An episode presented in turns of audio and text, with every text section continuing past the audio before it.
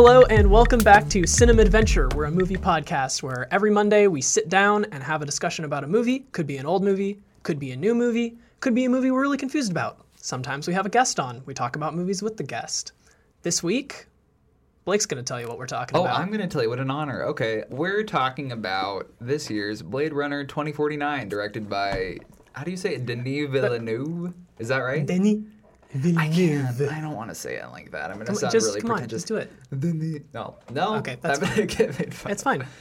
Okay. But yes, that's what we're talking about because we recently talked about the OG Blade Runner. So, very fitting to talk about the new it's it's sequel. I don't want to say the new Blade Runner because it's a continuation, but exciting movie. Let's just go over a few of the people who are in it. Ryan Gosling's in it, one of my favorites. Freaking Ryan. Yep, he plays K, plays K. also known as Joe.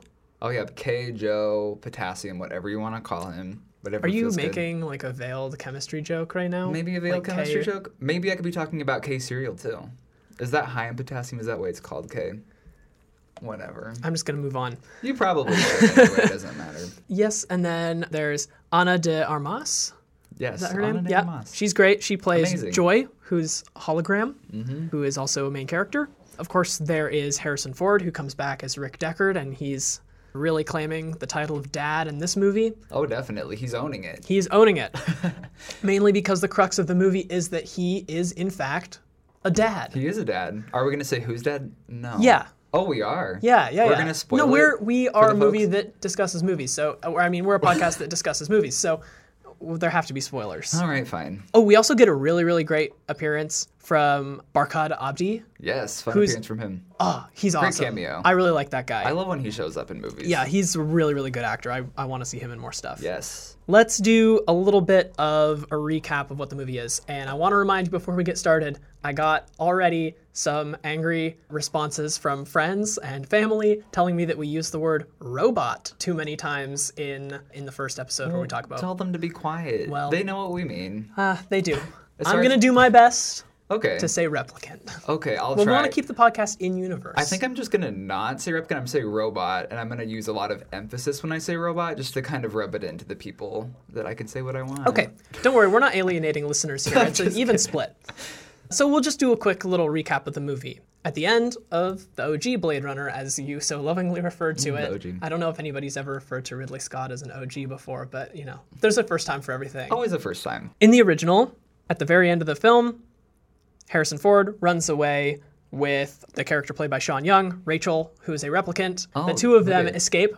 They run away. And uh, in this movie, you find out that the character of Rachel became pregnant after that whole scenario and gave birth, Yes. which was really shocking because she is a replicant. Yeah. Or a robot. No, just kidding. Or a robot. or a robot, whatever you want. Something you wouldn't consider capable of birth. Yes, since they're you would not consider a it. real human or animal. Well, are they real human? That's really what you got to ask That's yourself. true. Classic question in Blade Runner. Classic question.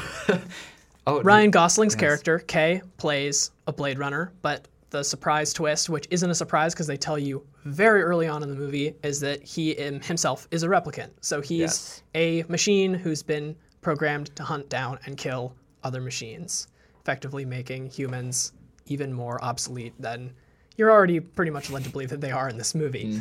So he gets totally entangled in this whole mystery surrounding how a replicant could have given birth. He starts to think that it might be him because he has memories that he finds out are real from a character named Dr. Anna Stelline, played by Carla Juri, and she's a memory maker who creates memories to be implanted into replicants. Uh, you later find out this is the surprise reveal at the end of the movie. Okay. I'm ready. You find out that that character, Dr. Anna Stelline, the memory maker, is in fact a replicant and the daughter of Rachel and Rick Deckard. Oh my god. So that's a heartwarming moment at the end. But Yeah. let's talk about some differences between Okay. this and the original. Yes. Similarities first. Takes place in Los Angeles. It was in Los Angeles. I actually noticed, and well, in the original, we talked a lot about some of the Chinese influence on the city, Yeah. right? It seems to take place, a a lot of it takes place in a Chinatown looking area with all kinds of characters and symbols all over the place. The areas that they showed of the city, the darker parts, uh, the more industrial bits, had much more of a Japanese or like South Korean feel. Did Yeah. you get that vibe? Yeah, it was a little bit different. I did like about that the set designer, just at least the look of the city, is they did maintain a lot of what was seen before, but just changed it ever so slightly. But I did like I don't know if you noticed, but like, there's one point where they kind of pan over the side of the building. And there's like a huge Atari logo. Oh, yeah. So I like that they kind of kept in touch with what we saw previously, but then they also kind of made these subtle little changes like that. Oh, and, and you could definitely tell since this movie was produced by Sony, there were a lot of tiny little product placement Sony things. You got to promote yourself. Like and you I mean, can. it makes sense in the scope of this universe. Yeah. Oh yeah, and also in general, like I noticed that it is a lot. I mean, already in the original Blade Runner, the skyscrapers are huge and take over everything. But I mean, I think in this one they're even bigger. And early on in the film, there's this huge pan over Los Angeles, and it, um, it just looks like these, just this floor. Um, it's almost like a floor. The skyscrapers have covered like literally everything. Like there's, you cannot see the ground anywhere up, and it's all just like industrialized city stuff. So I think that's prominent. Is there's just even more already the world's been swallowed by all this progress and capitalism, and now it's even worse. It's even bigger. Right. It's been and swallowed.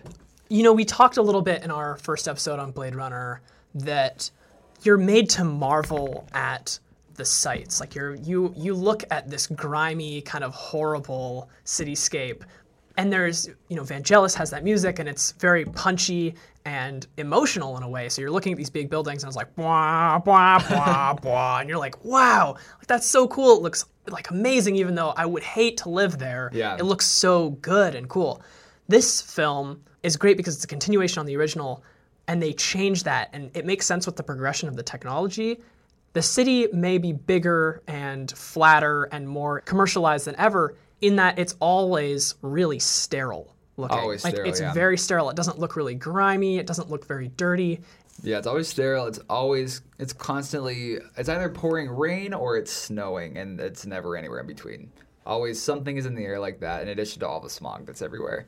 So really, just kind of a hellscape with all this technology just everywhere. One of the things that I initially watching the movie kind of didn't like, but the more I think about it, I do like because of the progression in time that's taken place. It's the first movie takes place in 2019 and this one's 2049 and that's that when you when you do see the police station when uh, ryan gosling's character kay goes to it to report to his boss played by Queen robin, Robin wright. Wright. Queen, at the beginning queen robin wright So great. are you a fan I love Robin Wright. I think she on she just gets better with age. She's like a fine wine. Like I just appreciate her more and more with each role. Like after the House of Cards, Robinescence is that a? There's like the McConaissance. So let's call it a Robinescence. Sure. wow since are we just turning powerful. phrases now I'm just turning phrases. Yeah, love adding Goodness. to things. It's always fun. Wow. All right. Well, what I was saying, sorry, just, just such that's fine. It's okay, man. Hey, it's this is you're allowed to be a fan. So, so they get to the LAPD headquarters. He goes to report to Robin Wright, and when you get there, you see that the building is just just gigantic. It's almost like the like the Stark Tower from uh, the Avengers or something. It's huge, and it just says LAPD on it. But then you get inside, and it's very clean. Everything's white, very robotic looking totally different from the police station that you see in the original Blade Runner with the creepy guy who's the police chief who tells Deckard he has no choice, he has to do the stuff, right? That whole office is really wooden and looks Americana and just it has character and this one is very sterile and doesn't have a lot of character. And I, I think it makes sense because clearly Deckard and the people he were interact he was interacting with in the original are mostly humans, whereas in this film, most of the people who are interacting with each other are replicants. Yeah, and I like too the difference between the kind of the lead police chief in the original Blade Runner versus this one, just because Robin Wright's character. I mean, I obviously like her more because I'm a big fan, but I like the difference in character. I mean, she's very put together, her hair is slicked back, and she's very matter of fact, no sense of humor. But she also has, you can tell she does kind of have an emotional tie to Kay, so I like that difference. I mean, she is obviously still very powerful, but it's still obvious that she cares about him, so like that's a nice difference, I think, too, in the characters. But yeah, that was a big contrast for me. Another thing that I noticed that was a dialogue similarity between this and the original. In the uh-huh. original, when Deckard is speaking with the police chief, the police chief tells him, Oh, you got to go kill these replicants. And he's like, I don't do that anymore. And the police chief's like, You got to do it. And Deckard says, So I've got no choice. In this film, a similar thing happens because K is a replicant and he's a Nexus 8 model. The original, they're Nexus 6s that they're dealing with. So he's a newer model, and the programming of them is that they can't disobey orders from humans or their superiors. Or I'm, they, it's not super clear. They don't really go into it or explain it very deeply, but they can't disobey orders.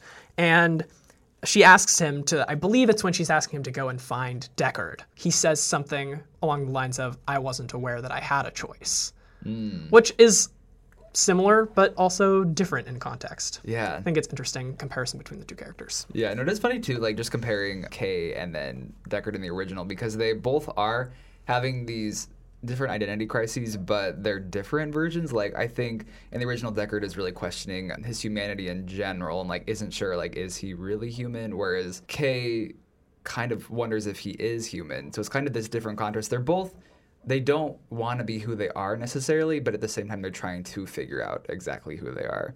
But it is different because they're coming from different sides. And Deckard, I feel like even through this, I wasn't sure. There's always been like the rumor that he is a replicant, and I feel like in this, did they make that clear if he was? It didn't seem like he was. Uh, Deckard? Yeah, he's if he not. is a replicant. I don't think that he, Yeah, is, he is, too. But the the replicants in this movie, the Nexus Eights, are built to have as long of a lifespan Yeah. as you want. They're not limited to four years like the Nexus Sixes and previously. yeah, I think that's where I got a little unclear because I was like, is he? All these other replicants are older, so like he could be, but I was always kind of battling with that. So I think we need to talk a little bit because we're talking about building the replicants and where they come from. We need to talk about Jared Leto's character. You've roasted Jared Leto in the past. How do you feel about I him in this one? I'm so glad there's not a lot of him because I just do not.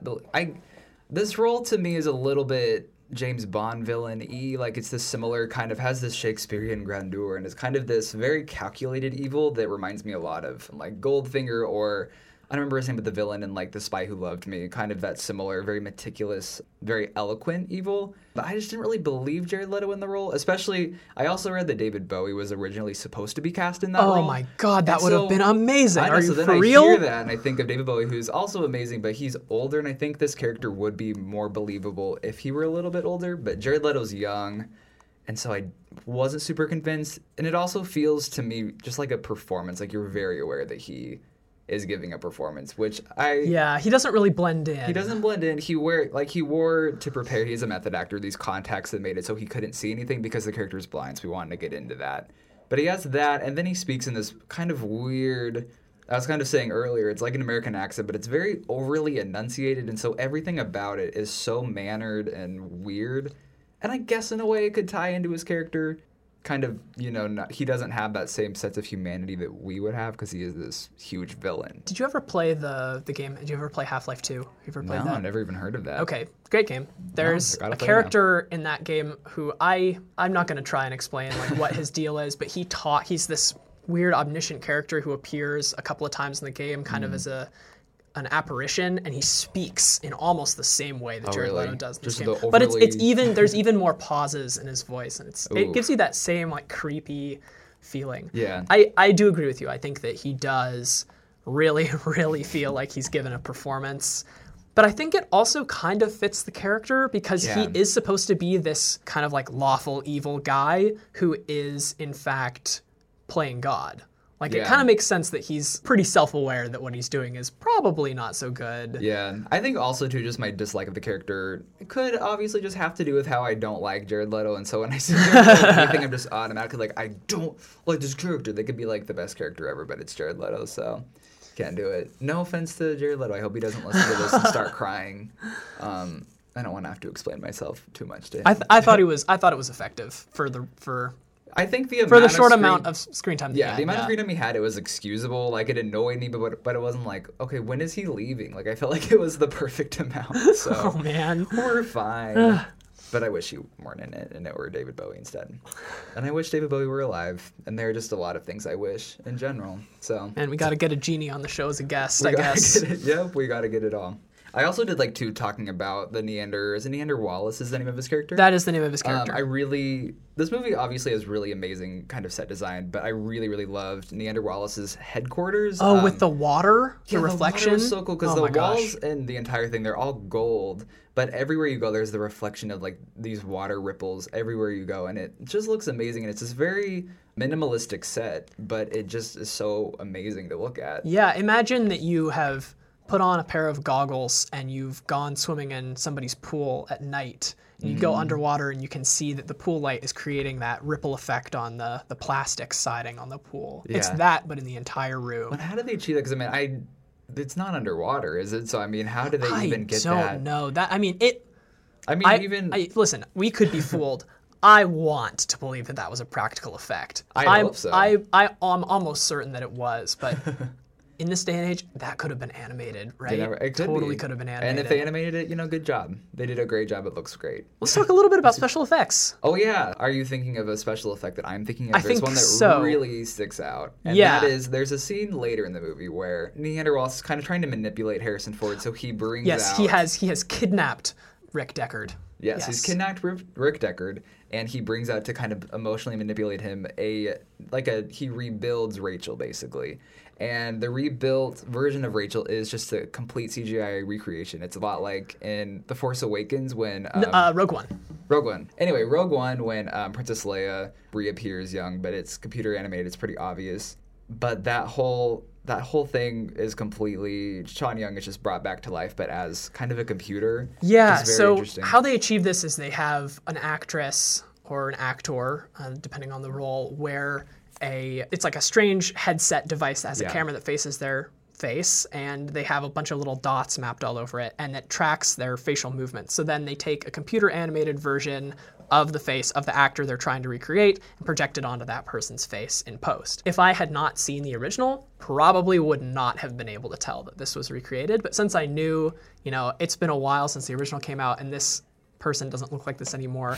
At first I was like, how did they do that? That's incredible. It's so convincing. But then when she got a little closer to the camera, some of the really subtle movements, like the way that her lips would move and the way that her eyes moved, didn't look quite real, but it was so close. No, yeah, it's crazy. I always feel like I can slightly tell when it's CGI. Like there was a character in I don't know if this is Rogue One or Force Awakens, but it's the commander played by Peter Cushing. Um, Oh, oh yeah, yeah. Uh, Grand Moff Tarkin, and that he's Yeah. complete, yeah, totally Yeah. CGI. I feel you can slightly tell. It's always really impressive that they can even do that because it is pretty convincing. But I liked it, be- the use of doing that with Sean Young in this movie because because you can kind of sense that it's fake. It also matches this idea that like this recreation of Rachel is never going to be as good as the original. So I liked how it is this kind of fake because I didn't really like that with Leia and Cushing. Kind of because you can tell it's fake and they're trying to present it as the real and, thing. And it also felt in that film they kind of just did it for the callback. Yeah. You know, it was really just a callback grab. This one, it, it was effective in the story. Yeah, they it didn't. They didn't try to lean super hard on the original for this movie, which is uh, why I liked it. I like that too. Yeah, and just kind of just jumping off the fact that it doesn't lean too heavily. I do like how it does touch on the same themes. Obviously, it deals with that big theme of you know what does it really mean to be human. That's always the biggest I think question that's always question or at least kind of statement that's in pretty much every review of Blade Runner that always is brought up. So I like how they explained it on that with this movie, but they didn't necessarily try to redo it. They just kind of kept going with it, and that was interesting. And I thought Two, it does feel like an expansion like that, but also just because it, it is longer, it is a lot more deliberate in its pacing. So it just feels kind of this like elongation of the original in a way. I would almost refer to this movie as a continuation rather Yeah. than a sequel, mm-hmm. because it doesn't. It doesn't feel like you're watching Blade Runner Two, like Electric Boogaloo or something. you know, it's like, it's. It just feels like a lot of time has passed, and that this world has really significantly changed, and you're just kind of stepping back into it. I think they could have gone a ton of different directions with how this movie went. You know, it could have. It could have been something wildly different. Could have been a lot different. They I'm- could have leaned on the sequel thing too, and they don't at all. Yeah.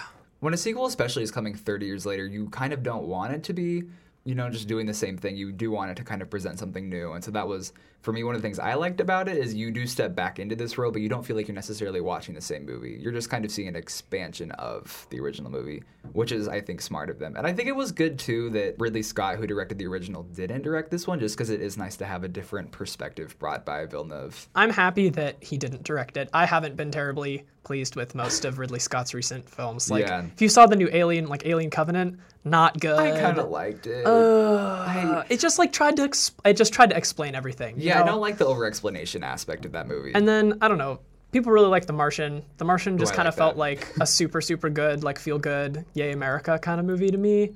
I kind of Um, liked it. It felt very but- like a '90s blockbuster to me. yeah, It's kind of I, I mean, it, it was fun, but it Yeah. wasn't like. Yeah. It wasn't really thought inspiring. Like I didn't leave the movie going like, "Oh man, I didn't puzzle over anything." I was like, everything got tied up really nicely, and he made it home, and he did, a- he did a really good job. Yeah. I mean, of course, that's what the book was like, so I'm sure it was a faithful recreation of the book. yeah. That's no, great. yeah, and Ridley Scott is pretty hit or miss. I think. In, I think he's always been really hit or miss. So I think it is good with this to have someone else do it. And Villeneuve too. I've read a lot about him saying that he's very, very inspired by Blade Runner, and it's been one of his one of the most influential works in his career. So it is good that someone who loves the movie as much as so many people do is, you know, at the helm. I really, really liked um, Ana de Armas and Sylvia Hoeks' performance. They both are. Who did pl- Sylvia Hoeks play? she played Love, who is. Oh yeah, Yeah. She's Wallace's kind of henchwoman. in a way. personal assassin. Yeah, she's a replicant. Ama- such a great villain. I really like. She she felt the most like a like a Bond villain that you would see in one of the uh, oh what's his name. Uh, not the most recent, but the Pierce previous- Brosnan? the- he, she seemed like a Pierce Brosnan like, the- Bond villain. Yeah, Yeah, like the Xenia Onatopp from GoldenEye. I was reminded. A you know of all of these characters' names I from all these Bond movies. Oh, I can name all the Bond girls who played them from first one to the newest one. Wow. Promise you, I can do it. At least one Bond girl from each movie.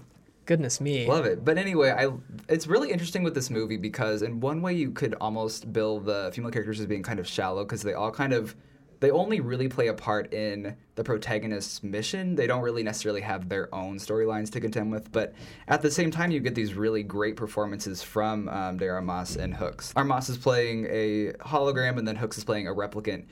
They ke- they keep this physicality that reminds you that they are technology. They're not real, but they also kind of have this struggle with I mean, I less so for Hoeks because her character is a lot more evil and commits some of the movie's biggest atrocities, but they both are kind of struggling with this part of themselves that isn't technology maybe is kind of this humanity that's creeping up a little bit, and they both really capture that well. They find a good balance, I thought. Ana de Armas might have been my favorite character in the Yeah. film because she she's a, we keep saying hologram. She's an AI and she lives in the home computer system of Kay of Ryan Gosling's character. She is complete simulation, but she's the most human character in the film. Yeah, most she has the most like dreams. She wants to be recognized, but she is a computer program and she's constantly interrupted by like phone calls coming in. You know, here's a question for you. Do you think this movie would be different if it had been made like the same story, but it had been made pre-internet? Do you think it would be different? I think it would be a little bit different, yeah, because we do have so much more knowledge about technology, and we kind of have this more of a feeling of how technology impacts our own lives. So I think that always plays a part in this movie a little more than it would have pre-internet. Just because I think in the original Blade Runner, like technology is kind of this looming thing that you're still kind of discovering, whereas now we can kind of see technology as kind of overrunning everything, and I think this movie kind of plays into that a little bit more. This movie does a really good job of highlighting consumerism. You know, of course, the original does too. It shows off all the ads. They do the same thing. There's all ads over the city for Coca-Cola, for Sony, for what have you, Atari, even down to how the replicants are produced. When you see, there's the whole scene with Niander Wallace, and he takes the Sylvia Hoeks Love character into the room to show her that he's trying to make replicants like Rachel that can create life, that can give birth. They walk into this room that's just got a big old plastic bag hanging from the ceiling, like this disposable object, right? And then that opens up and a person falls out just covered in ooze onto the floor. And that was just, it felt like just total commodity, right? Like he's, you know this, he's creating replicants that are going to be sent on spaceships to go off to off-world colonies to work as slave labor to fight in wars to do all of these terrible things and they're total commodities and they just by wrapping it up in plastic i think it's the perfect way to get that idea across Yeah, and I didn't realize too until after that the the woman in the plastic is also Sylvia Hoeks, which I didn't notice. Was it all. really? It was, yeah. And then I read it and I Oh. was like, oh, interesting. Yeah, but too, I to touch on kind of the commodification of women too. Like throughout the movie, the ads are a lot more in your face because in this one they're they're like projected as these huge women, almost like wandering around the streets, but they're I don't know how to describe them. They're like these huge. the, they're big they're big projected holograms is projected what they are yeah. and this aesthetic this particular vision of large walking moving talking advertisements that are on the street is in the i want to say 1990 something anime it's in akira or akira yeah. It's in that. It's the oh, okay. same vision. And they also do the same thing with the big hologram ads in the new Ghost in the Shell with Scarlett Johansson. Oh, okay. So it's it's like a it's a very cyberpunk aesthetic that has been used again and again in this kind of landscape. Yeah, well, and I like too because I think you know always when you're talking about kind of a consumerist t- culture, you're talking about the commodification of women always, and so this really plays on that. Like, there's one just like a naked woman wandering around trying to, and I think it's the advertisement for the model that Armas de Armas plays, but like she's kind of wandering around, and it in general brings up this interesting idea. Since we're talking about consumerism, it's very important that we point out the Niander Wallace character. You know, he has this god complex, right? And part of that is because he did, in a way, kind of save humanity. They touch on this briefly at the beginning. Some of the establishing shots of the film are of farmland that is pretty barren and awful. When Kay goes to visit the character played by uh, Dave Bautista, who's also a replicant. He works on a farm. He's making, he's growing maggots that are like a synthetic protein that people can, you know, eat. I think they process it into probably, I don't know, juice or something. this is all conjecture. who, who knows what they do with it? They talk about it very briefly that Niander Wallace was the person who created that method of farming because there had been so much environmental damage done to the world through production, they were unable to grow crops anymore. So Niander Wallace came up with this way to synthesize food and so he he was a big benefit to society and was able to I think was that was the catalyst that allowed him to start creating replicants again because they talk again at the beginning of the movie and you know the opening crawl almost Star Wars style that that the production of replicants had been illegalized and that he had to lobby to get it to happen again. It had been Yeah. something like 20 years that they weren't allowed to be made, and then he was able to get them to start making them again because he was able to create replicants that wouldn't disobey orders. Yeah, and this really reminds me. This is actually back to the point I was trying to make earlier that I totally forgot. You know, you do see this all these crops that are that have been destroyed because of there being such an emphasis on growth commercially, and you know, back to all these advertisements. I really like how. I don't feel like this future will ever happen because we have this awareness of the importance of the environment and everything. But I like it because it does play on this idea of, you know, what would happen to Earth if we were only focused on like our own pleasures. And so both Blade Runners are interesting because they both touch on like what if we only focused on that and only focused on purchasing things and enjoying things? What would happen if we keep just pushing toward that and forgetting about the necessities that are provided by the environment and other things like that? And I like this because the advertisements are so much bigger and because you do see more of kind of the destroyed crops and things like that you get a better sense of like they still haven't learned in 30 years that you can chase after something besides things that bring you entertainment things that bring you pleasure. It almost makes me want to see like another sequel in 30 years just to see like how much is this world gonna i mean how much more can you destroy the earth? And when are people gonna learn that like what they're doing is ultimately not you know beneficial to everyone? Even if another director jumped in again Yeah. 30 years from now and made another movie in this universe, I'd be down. I'd, I'd be very it. down. And Harrison Ford doesn't have to be in it. Ryan got another replicant that looks like Ryan Gosling doesn't have to be in it. It could be anybody, I think. Mm-hmm. could be and this is so strange to me because after watching the original, I would have never thought, oh yeah, they could totally make another movie in No, this never thought that universe and make it work. So I'm I'm blown away by that. I think that's Yeah. pretty impressive. Well, even when the movie was announced, I hadn't even really seen Blade Runner, but I had heard so much about its reputation that, like, when it was announced, I was like, well, here's this movie that is such a huge classic. It's very, it's a standalone movie. It can stand by itself. So why do they feel the need to expand on it? And then you watch this, and it's like, I'm really glad they made this sequel. Even if I didn't wholeheartedly love it the same way that I liked the original Blade Runner, it's so interesting to see this world completely expanded on and through. It's the similar vision, but it's at the same time it's entirely new. I'm gonna go over really quickly the shorts that came out before this Oh, film yes. was released. So Denis Villeneuve had directors that he enjoyed make some shorts in the years preceding 2049 to kind of fill in the gaps. I do like that he did this. I think this is really fun. Personally, you don't have to have seen them to enjoy the movie, but they do add stuff to the movie. What's great about 2049 is it doesn't really dumb down the story for you, and you kind of have to figure out some of the gaps on your own.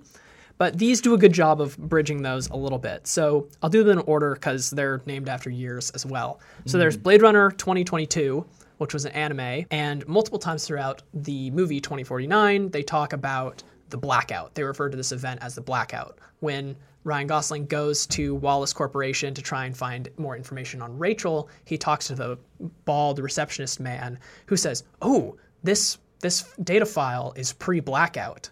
So that's really old. And you're like, what is what on earth does that mean? Pre-blackout. It just sounds fun and scientific. It sounds like some weird throwaway line like the spice mines of Kessel that you'd hear from Star Wars or something. But anyway, what the blackout was was an organization of replicants on a launch of a spacecraft that was going to take some people off world, they inserted an explosive device that detonated during the launch over LA, which caused a gigantic EMP, ah. which then wiped out power long enough for these two replicants to break into some kind of headquarters and access some database. And what they did was they released or they deleted all of the information that was tracking all the different replicants. So that way, any replicants who were still out there on Earth who were going to be retired or killed could go into hiding and they Oh. wouldn't be able to be tracked. So that's what the blackout effectively did. Interesting. That's why at the beginning of the film, Ryan Gosling is going to track down Dave Bautista. He's one of the replicants who was Oh. able to hide.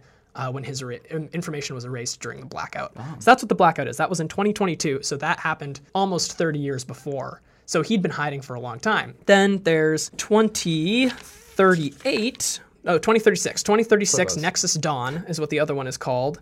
And this one is just all about Jared Leto, your very favorite. He walks into a room, he brings a replicant in. This is still during the prohibition of replicants, and he talks to a committee of lawmakers, and he convinces them to legalize the making and producing of replicants because he brings one in and he tells it, he basically shows that he can control it with his voice and tell it what to do and it'll obey his orders.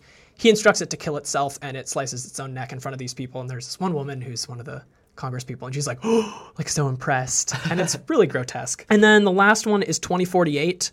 It's called 2048 Nowhere to Run, and this one is all about Dave Bautista's character. Uh, it's just about him. He goes to this big marketplace and he's talking to this young girl, and he has uh, a book that he's brought with him. It's the book, uh, The Power and the Glory is the book. It seems like books are kind of a rare commodity in this world, just kind of because of how excited she is. But he goes into a shop to sell one of his weird maggots that he grows to make protein. He comes back out and he sees that there's four guys who are harassing the young woman and her mother, and basically he kills all four of them.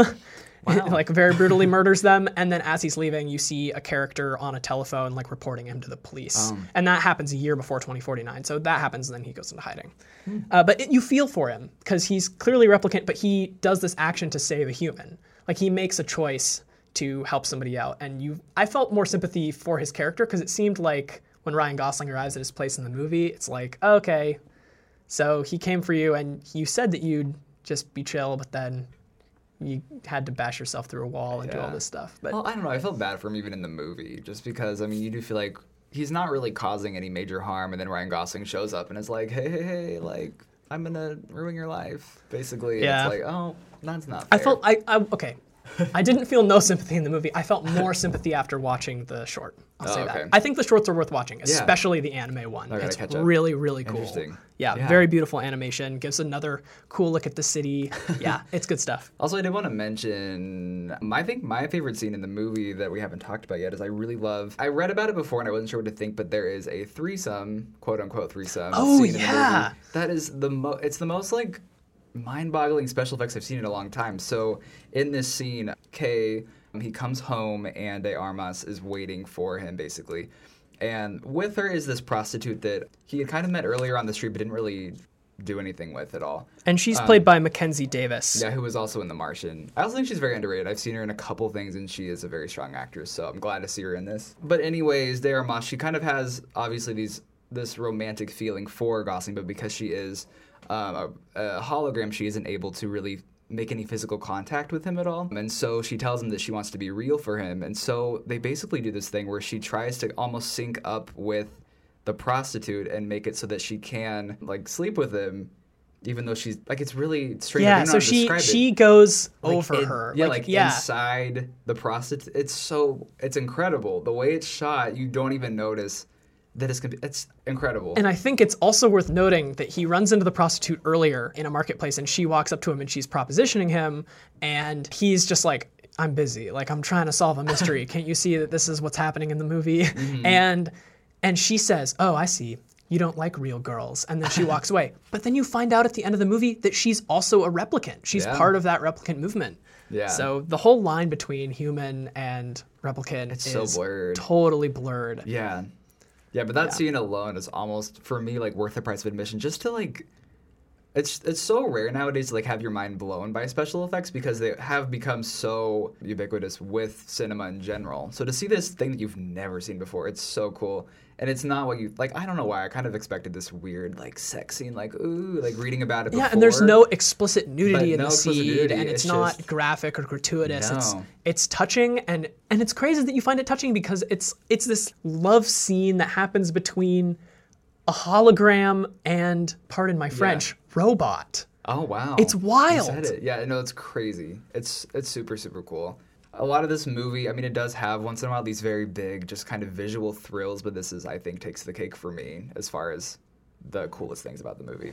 Do you want to talk about colors a little bit? You want to talk about Sure. colors with What do you me? wanna say about colors? I want to say that I love the shift when Ryan Gosling goes to find Harrison Ford and he Mm-hmm. goes out to the irradiated zone, right? And everything, it's this, you go from pretty blue, kind of some pinks kind of color tones, a lot of yellow, to suddenly, bam, everything is orange. Mm-hmm. And then he goes and he walks through this weird abandoned area full of these big nude statues and then he ends up in the casino and i thought this is this is another thing i think is super interesting is all of the stuff that is the most human looking the stuff that has the most classical kind of human culture is abandoned Yeah. it's all left behind like that casino has clearly been empty for years it's dusty it's just one dude in there with his replicant dog and Yeah. Well, that was all interesting to me too because it does, yeah, represent this kind of this former version of humanity in a way. But it has that, and then to also have these kind of nude statues everywhere that are a little bit sexualized. It kind of represents that like everyone got their pleasures here now they've moved on, and so that's interesting to see that contrast between kind of what the world is now versus what it used to be. But yeah, that whole and the way that's shot too. Uh, the, I should mention the movie is photographed by Roger Deakins, who's one of the best cinematographers of all time. But this is, I mean, I think he's probably going to win the Oscar for this. He's always done amazing work, but it's never been as mind blowing as it is in 2049. It's just this he does every, really everything. With i want him to win but i'm not holding out hope Oh, I feel it. I mean, he's been nominated. the academy doesn't like times. sci-fi That's true. I know this movie makes me a little bit nervous because it should be nominated for Oscars, but you never really know exactly. Because I know like Mad Max wasn't really that loved, even though that was like one of the best movies of 2015. So you never can really say what the Academy wants. you know what i think it's time for What's it time for? A fun facts with Blake. Oh, a fun fun facts with Blake. facts with Blake. Oh, great. Fun facts with Blake. Come Wow, on, Blake. is- Tell me some fun it's facts. Very long. I guess I'll try it. So I guess I'll tie into Roger Deakins. If people haven't really heard of him, he has been like the lead cinematographer in pretty much all the Coen Brothers' movies. So if you really like the look and style of their movies, especially their newest movie, Hail Caesar, which is beautiful. Like that's where you can kind of see his older work. So he's very he can kind of do it all. He's usually very fluid, whereas this one is a lot more static and it is very a little more contemplative in everything it does. So it is a good showcase for him, obviously. Kind of going back into the fun facts. This movie people have been wanting to do a sequel since about like 1999. There's been mul- like a couple different scripts that had, that had been passed around, but it had never really picked up. It's kind of the same thing with the first Blade Runner. Like people want, were interested in making it, but they just didn't really know how to approach it necessarily. And so Ridley Scott, around 2007, considered doing it, but then it kind of fell through. And then later on, like Denis Villeneuve took over, and then you know the rest is history, obviously. um, and then speaking of Villeneuve, he says that he intends the movie to be a sequel to the director's cut. He totally disregards the theatrical cut, and same with Harrison. the director's Ford. cut or the final cut? Oh, frick. Whichever one is more respected, I guess. Okay, it's the final cut. The final cut. Okay, yeah, and then same thing with Harrison Ford. Like Harrison Ford, like wants to pretend that the theatrical cut doesn't even exist. Like he's very gung ho for Which- the final cut, which isn't. I have to call out Harrison Ford here because the dude is in Star Wars, the, mo- the movie series that has been the most messed with of all Mm-hmm. time, the movie series that has been edited and re edited a thousand times to the point of just unrecognizability in some ways. And when people ask him about that, they're like, so Harrison, you know, who shot first? What's the deal? He's like, I don't care. I don't want to talk about it. So it's hilarious to me that for this, he's like, oh, well, of course, the final cut is the most expert style. All right, Harrison. Harrison can do whatever he wants. Yeah, okay, his yeah, you're heart. right. Really, Yeah, truly. he's- He is a very special man. He's so amazing. And I did I send you like all his Halloween costumes that he does with his wife Calista Flockhart. Uh, no? oh, really? I thought I did. Okay. I think I uh, sent you we, maybe one over We will put some pictures of Harrison Ford Yes. in Halloween costumes in our uh, Yeah. description There's of this actually episode. an so, entire- so scroll down. Yeah, there's an entire BuzzFeed article just dedicated to all his different Halloween costumes over the years, and they're pretty amazing. And I had no idea that he even did that, so that's very entertaining. I guess back, I feel like I said a lot of these fun facts just during the podcast, so that's a bummer. In the opening scene where Ryan Gosling confronts Dave Bautista, actually storyboarded to be in the original Blade Runner, but it didn't actually make it in, and so that's why it is in the new movies. They found a better way to incorporate it. Um, so I had no idea. That's very interesting. One of the short films was also directed by Ridley Scott's son Luke, so there's kind of that I think he did 2036, I want to say. I'm not totally positive on that one. Another fun fact is during the fight scene, uh, which takes place at the casino, which is also a very cool fight scene in general because it incorporates these holograms of Elvis and Marilyn Monroe as kind of these onstage spectacles that go on during the scene. But during that, Harrison Ford, who punches Gosling repeatedly during the scene, is supposed to be fake, but one of the times he actually did hit him. And so that caused this big injury. I think he bought him some fine liquor afterward uh, to make up for that. But yeah, those are all the fun facts I really have. I'm going to add one fun fact. Since you Wow, mentioned one of the directors of the shorts, I have to mention that the anime short that I've been gushing over this whole time was directed by Shinichiro Watanabe, who is the director of Cowboy Bebop, which is one of the most influential animes ever. So if you like that and you want to see some more good cyberpunk visuals, mm, watch Blackout 2022. Just any final, Final thoughts? thoughts? Yeah, final final thoughts. we're wow. really- okay. really um, yeah, there. simultaneous. Final thoughts. Well, I certainly hope to watch this movie again someday. I would like to watch it again, and I got lost in it the first time. I want to watch it and try and figure out as much as I can about it. I feel like I'd understand it better the second time. Yeah. So I personally really love this movie. I didn't so much love it when I was walking out of the theater. I was just kind of like, that was intense, just kind of hard breathing. I was like, I liked it, but whoa. But I, the more I think about it, the more I like it. So I want to see it again. Yeah, What'd you I kind of feel the same way too because I think until I think by the end of this episode I like it a lot more now that I've kind of been able to say my various thoughts on it. Yeah, I think when I watched it I wasn't I didn't really know what to make of it. I feel like this pacing is very slow and very deliberate. And so sometimes it would be a little bit tedious for me even though there are these really amazing visual thrills and these really interesting thematic ideas. But I think talking through it definitely helps. And I think even though like this movie isn't always necessarily just this very entertaining, very easy sci-fi movie, it's one of the better experiences I've had in the theaters recently. Just this amazing.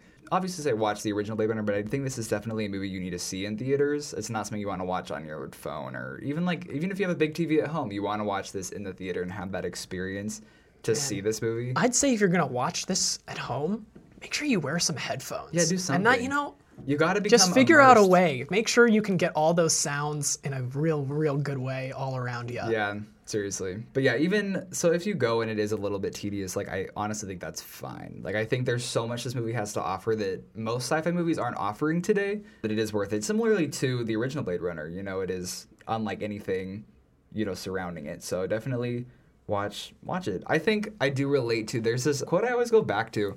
Randomly, it's like the opening line from this review of the Danish Girl by Christy Lemire on Roger Ebert's website. This is so random, but I kept thinking of it while I was watching it, where she asked the question if a movie can be like impeccably made. I'm paraphrasing here. Like, can a movie be impeccably made, be like very well cast and well acted, and flawlessly shot and made, and still leave you just a little bit cold and alienated? And I felt that way a lot throughout Blade Runner. It is very cool to look at and think about, but at the same time, you're not totally immersed with it. You're not totally in love with it.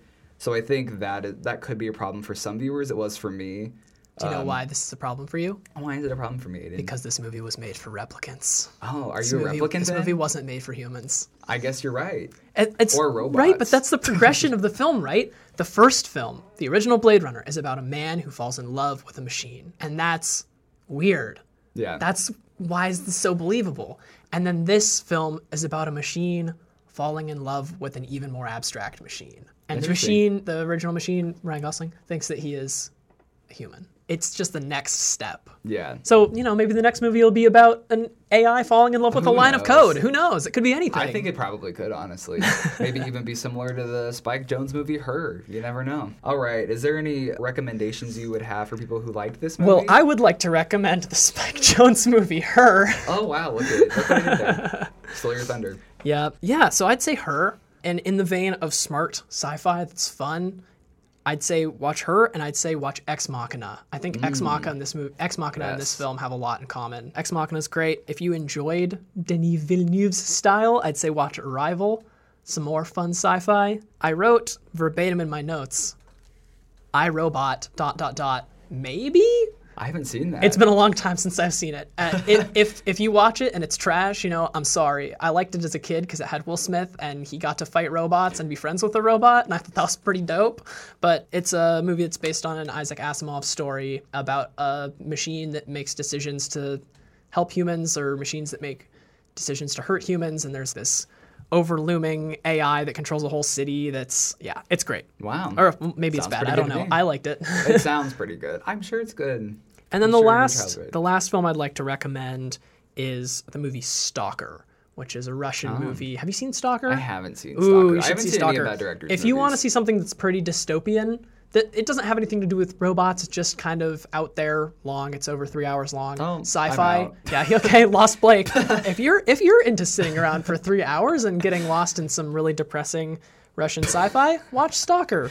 That was such a good promo. Yeah. Thanks. Over three hours, Russian sci-fi that's depressing. Sounds good. Depressing as heck. hey, the first like half hour of the movie's in sepia tones, so oh, hey, it's got that Oh, going for it. Has so much going for it. Yep. I think I feel like the movies that I would have recommended this time I recommended in the last episode involving Blade Runner. So I only really have like three. And I just went on kind of the Denis Villeneuve thing and then as well as Roger Deakins. So as far as Villeneuve, I didn't love Arrival that much. I liked uh, the movie he made the previous year, Sicario, which is kind of just this straightforward thriller about the war on drugs that Super, super good. Very well acted. Great performances by Emily Blunt and Benicio del Toro. Definitely worth checking that out. Completely different style, but I think it shows his versatility as a director. And then as far as Roger Deakins' best cinematography, best works of cinematography, I should say, I kind of went with two of his Coen Brothers movies. Uh, I picked The Hudsucker Proxy, which is this corporate satire that has this very energetic, frenetic camera style that it really suits the movie's screwball humor well. So I think that, like Sicario is with, in comparison to Blade Runner, it's a total opposite from that. So that's interesting. And then he also was a cinematographer for The Big Lebowski, which I'm sure you've already seen because it's like the best movie ever. But um, definitely check that out. That one I think too has really good cinematography, but it's very sad. It's people don't really think about it as being a very visually great movie, but it has a lot of interesting shots. So definitely check those out. Those are my recommendations for today. All right, I have a special announcement. oh, Catch us tomorrow for some spooky times. We're gonna be talking about the movie Halloween, Ooh. directed by John Carpenter, on Halloween. isn't that fitting? It's Yeah, perfect. so you'll get- you'll get- Well, of course. You'll, you'll get two days in a row of our lovely voices in your ears. That's a good thing. Um, thank you very much for listening. If you want to reach us to tell us all the things we said that were incorrect about this movie, you can write us a strongly worded email to cinemadventurepodcast at gmail.com. You can find us both on Twitter. If you want to listen to more of us, we're on uwpodcast.com. Thank you very much for listening. Subscribe on iTunes. yes, Apple. Podcast, excuse me. Uh, look, do you have something under your eyelid there? What is that? I don't know. What is it? I'll pull it down, Is it pull it like a bug? This one? Yeah, pull it pull it down a little bit. Oh, N- NX4097. Uh oh. He's Oh, a replicant. no. Darn it. Sorry, we're gonna have to kick you off this. Aiden. Gonna have to call the LAPD to blast you. Oh, All right, boy. everybody. Thanks for listening. We'll see you next time.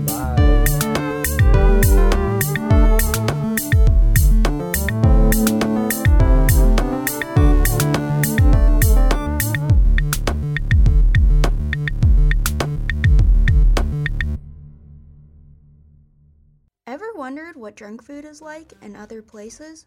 My name is Dee Dee Madigan, host of the weekly podcast Home Plates, where I ask that question and many more. Each week, an international student joins me here in the studio to discuss their food culture. Don't miss new episodes every Wednesday right here on the Soundbite Network.